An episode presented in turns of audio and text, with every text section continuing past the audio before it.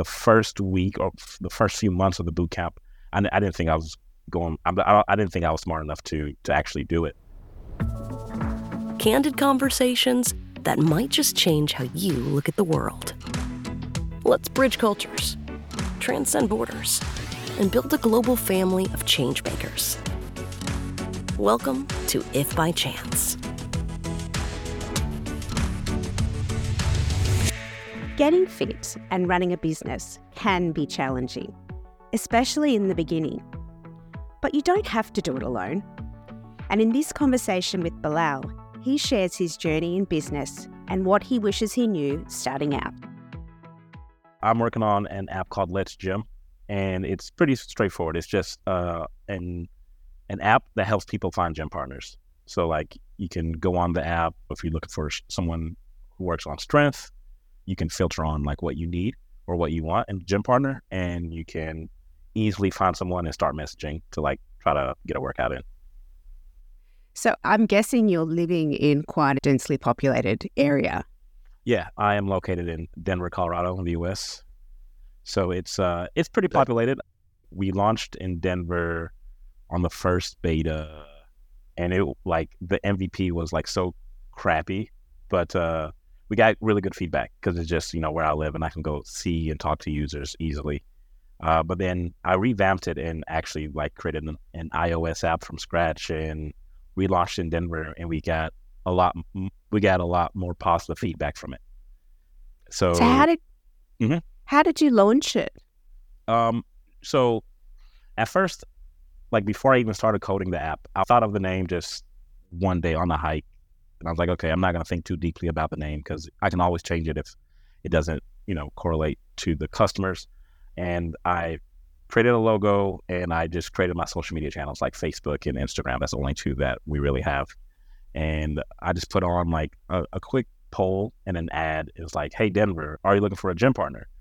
And by the end of the week, we had like 75 people signed up, and I was only like ran like $10 worth of the ad. And I was like, wow, okay that's a lot of people signed up for little to no ad money. So I was like, okay, people are interested. Was that on Google or Facebook ads? Where yeah, did you advertise? Facebook, Facebook and uh, Facebook and Instagram. So you're just targeting Denver to make sure that everybody's got somebody to match with. Mm-hmm. Yeah, and and the proof of concept is like valuable, just because people are matching within Denver, or not matching because it's not a match based system. Just because the original model that I had. It was j- just like, you know, dating apps like Tinder or whatever. You swipe left, swipe right. But, but the biggest issue with that is, you know, someone might not be on the app every day. Someone might not swipe left or swipe right. So you'll have to match mm-hmm. first before you message. And so, like, if you're trying to find a workout partner, that could be a big um, roadblock just to just find someone to work out with. So we try to make it as easy as possible. So now, if you see someone you match with, you see their profile and you, you want to work out with them, you can just quickly message them and just try to get something, get the ball rolling. And are people paying for this now? Uh, no, right now it's free. Um, and I feel like the base model will always be free. Eventually, you know, we'll have like uh, a premium model and also advertisings to bring in revenue. But the core value of the app of just helping people find gym partners will always essentially be free. And was there a reason why you decided to go direct to consumer instead of do a B2B model? Yeah. Um, so I originally thought of the idea and I was reaching out to gyms just to see if they would do partnerships. Um, but a lot of major gyms, they they just said, yeah, we don't do partnerships or uh, we can put some flyers in the break room for our staff, but it's not necessarily doing anything for me. So I was just like, well, um, I don't, I didn't, so I didn't really see a value of partnering up with the gym just because I wasn't necessarily getting anything out of it. It was just the gym's staff would be able to see the advertisings or, you know, things of that nature. Um, so I know at the end of the day, the B2C is where I need to be. And I was go- going to utilize like gym and nutrition shops to get there. But it, it just seemed like that would be an extra hurdle to get to the consumers. It's interesting, isn't it? Because to me, it's very similar to booking a class at the mm-hmm. gym, and it's just an extra add on. And it would seem a bit safer too because the gym knows all the people who are members. They've got all the details of the of the people that you're Right. interacting with. And also, um, I don't know, imagine it's the same in the States as it is here in Australia. So we have gym brands where you get a membership and you Mhm. travel Oh, wow. and you can use that yeah. brand of gym. Mhm. And that would be amazing. Oh yeah, because the gym I go to is called Chuze Fitness out here, and they have plenty of different gyms in Colorado and in California and Arizona. And that was the first gym I wanted to like just partner with, just to get like I said, I'll give give you all fr- flyers to just have on the desk, and I will also like sponsor your gym, unless they're like in advertisings where where we have uh like a certain gym name, I will use you know Chuze Fitness, but they um they declined it because they said they didn't see the value that we would bring to the gym. And my response to them was, well, people need to work out somewhere. They're not going to work out at home.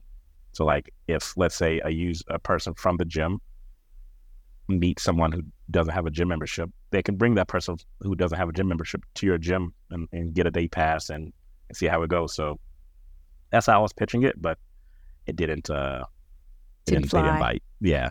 I think the interesting things about gyms in general is that if you look at their business model, it's almost like they don't want everybody to turn up. Either. yeah, exactly. They can't sell as many memberships. So No. if your app actually encouraged more people to go to the gym, that might be a problem for them. Yeah, because right now we're building a what's the thing called? Like um a new feature that's somewhat of a challenge. So like you can create a group and if your groups record this many workouts, like uh it's pretty much like a leaderboard. So I can definitely see that being a challenge on the gym just because I, the gym I go to, it's pretty reasonable size and it's never really packed. But I can definitely see it being packed in like a month. So So how long have you been working on this? Uh, this for about 18 months, between 16 and 18 months. I had the idea. I pushed out just ads, like, you know, a few dollars worth of ads to see if people are interested. And once I saw people are interested, I just started trying to build the app myself. And what's your So- background?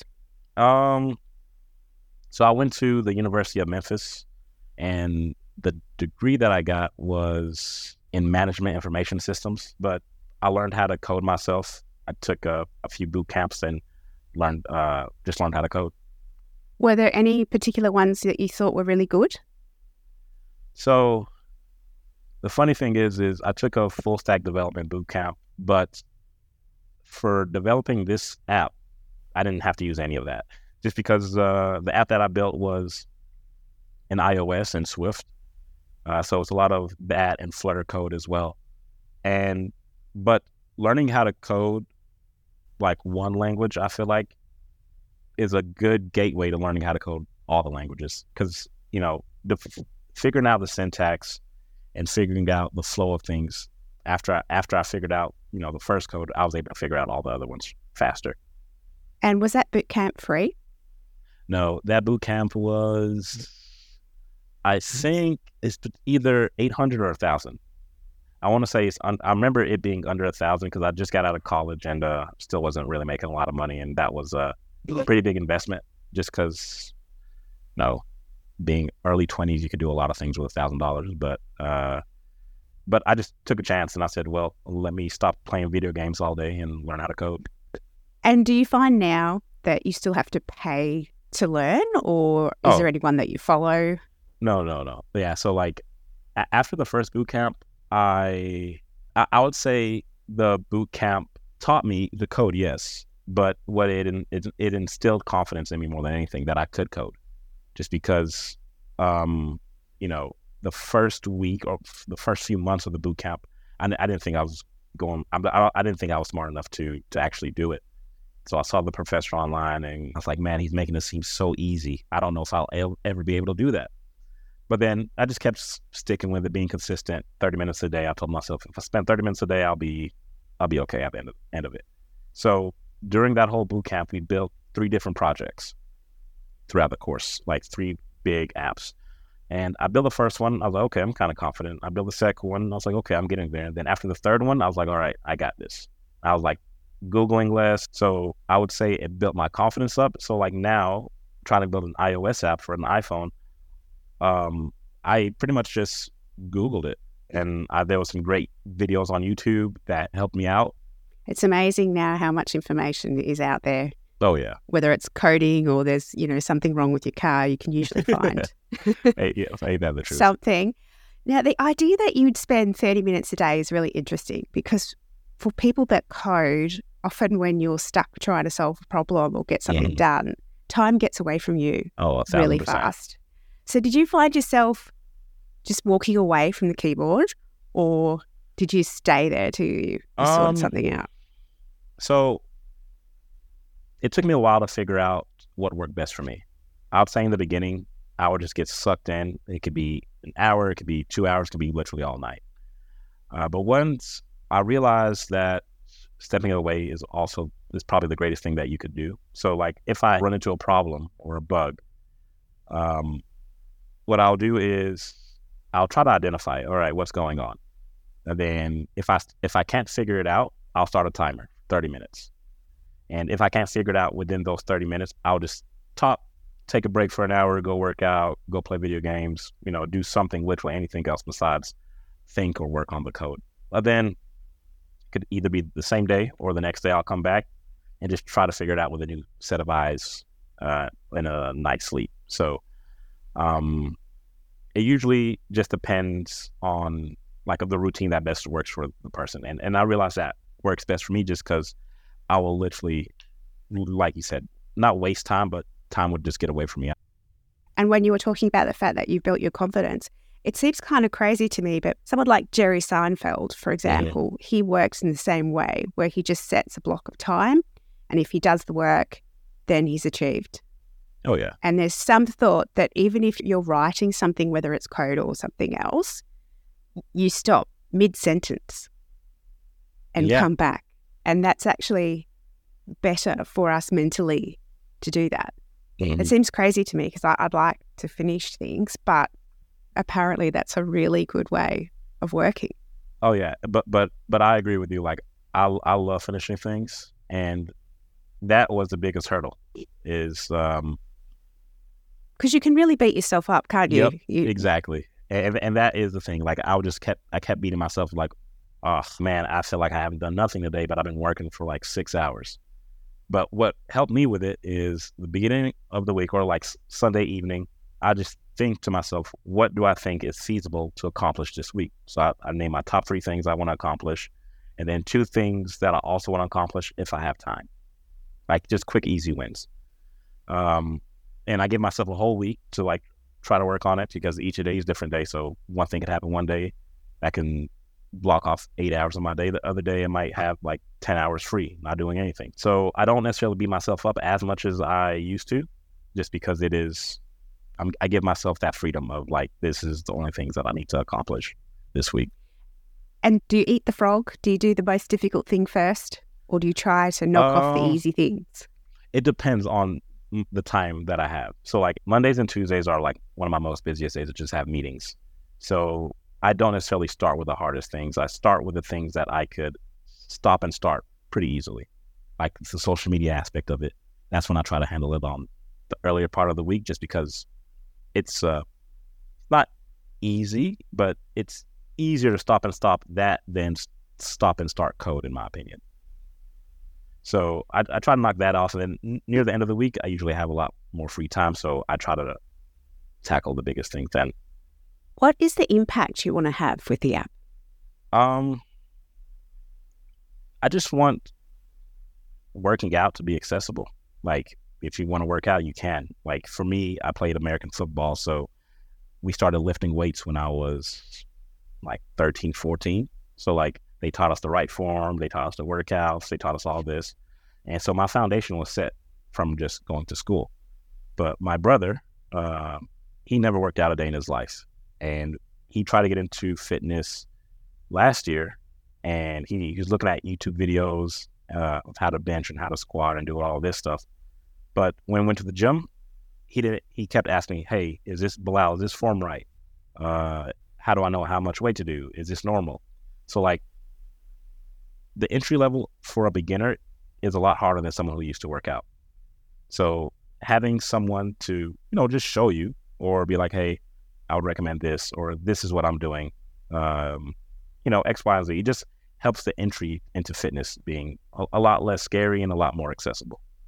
So it sounds like you're almost looking to create mentor mentee type relationships. Oh yeah, Is that right? Yeah, yeah. That's that's a big goal, and also just to simplify that goal is just to just to have someone to work out with because I've been working out with the same group of friends since I was like 18, 19. and I noticed working out alone is a lot different than working out by yourself.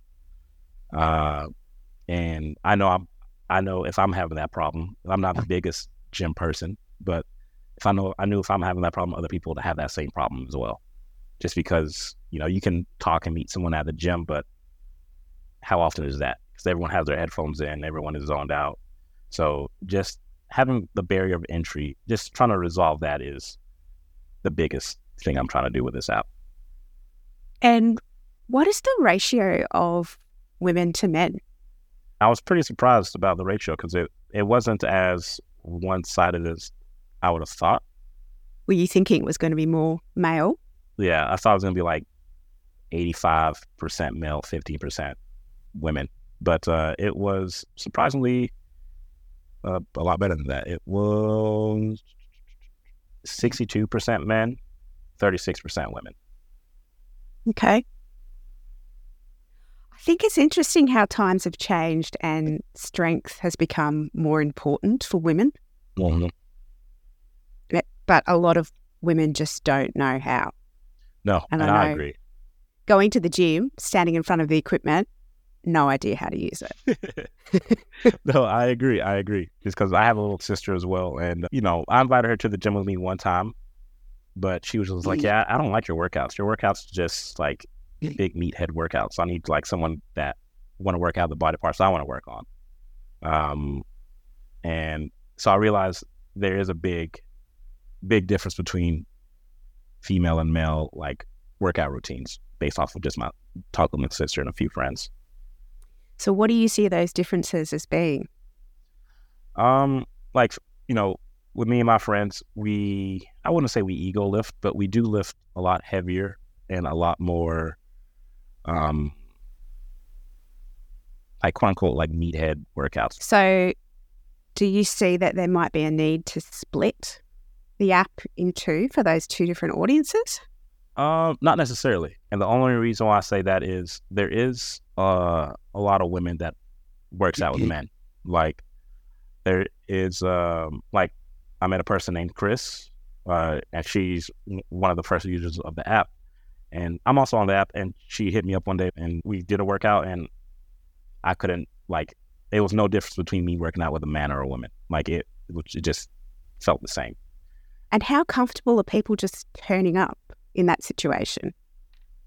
I went on 10 different workouts with people, and I'll say probably only one person didn't show up. He, like, it was snowing in Denver, so we just didn't work out. Uh, but the, because the biggest thing was the people's safety is my biggest was my biggest uh, problem to try to face. But they're meeting at public gyms. There's no you know private gyms uh, that I'm aware of around the Denver area. So um, so you know, I'll, I just preference it just to meet at a meet at the gym and not at the house or somewhere like that. Yeah. And what about insurance then? Uh, yeah, so we're set up a, as an LLC, and we just have business insurance through through there. I have an advisor, so he told me that was the first thing I had to do. And where did you find your advisor?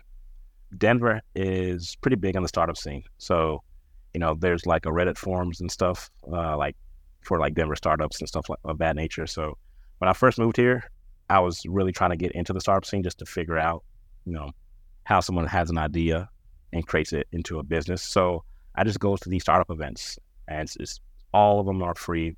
And they have like founders and, you know, uh, old CEOs of companies that come and just speak to the group or even have a panel sometimes, and you can ask questions just about the process of how they got from A to B. Um, so like just going to these events, you know, one of the questions I has is had was how do you get a mentor? And you know, they gave me like a website called Score. Uh, Score they, they give like they have free mentorships, but also like um, after I asked that, like we had like a little networking session after the panel, and people just coming up to me and were telling me how they found their mentors or, and or like if they if I need any help, you know, here's my email. Feel free to reach out. X, Y, and Z. And do you meet on a regular basis, or you just reach out whenever you need? Um, in the beginning, it was a lot regular. It was like once every week. Then we moved to once every two weeks, and now we just meet like once a month. Um, but obviously, like I could reach out to my mentor anytime, just you know, over email or anything like that to, to ask any questions. And why do you think that person mentors you? I'm not sure. Like I know for me, like I love helping people in the sense because let's say it took me three years to figure this out. And if you're going down the same path and I can tell you what helped me and it saves you two and a half years and you solve it and you figure it out in six months, I'm more than happy to help you out. Um, and that is the vibe that I get with just the startup scene out here. People are, you know, pretty kind and pretty nice. And, um, and yeah, and, and that's what I just hope. Like, he never asked me for anything. I've known him since 2021. Like, the only thing that he would ask me is if he gets, if he has an issue with like a computer or something, he might reach out to me, be like, hey, Belal, could you help me out with this X, Y, or Z? But it's, you know, that, that, that, that that's about it. Like, it's uh, no monetary funds being exchanged. Is there anything that you wish you had known when you started out on this journey? The biggest thing is not to be afraid to just jump in. Um, like I know I was like reading books and reading articles online about like how to create a startup and X, Y, or Z. And there isn't like a solid blueprint of how to create a business. Like you just need to do it. And there's also like so there's a great resource of, of things that you need before you start a business, like an LLC, insurance, stuff of that nature. But don't waste so much time in figuring out how to do it and just do it. It's probably the biggest thing that I wish I knew before doing. Belal's app is more than a fitness app. It creates a space where seasoned professionals and newbies can come together to benefit from each other's experiences. And I think we could do with more of that. Don't you? Now, dear listener, it's your turn. Have you got something to add to the conversation? Then get in touch via the links in the show notes. Whether you have questions, a message of support, or resources that you think might help, we'd love to hear from you. And if by chance you know someone with a story that will inspire others, be sure to let us know. Your contributions help turn inspiration into action drive positive change and make life just that little bit better. And if this conversation inspired you to expand your worldview, head to hellohuman.global to join the conversation.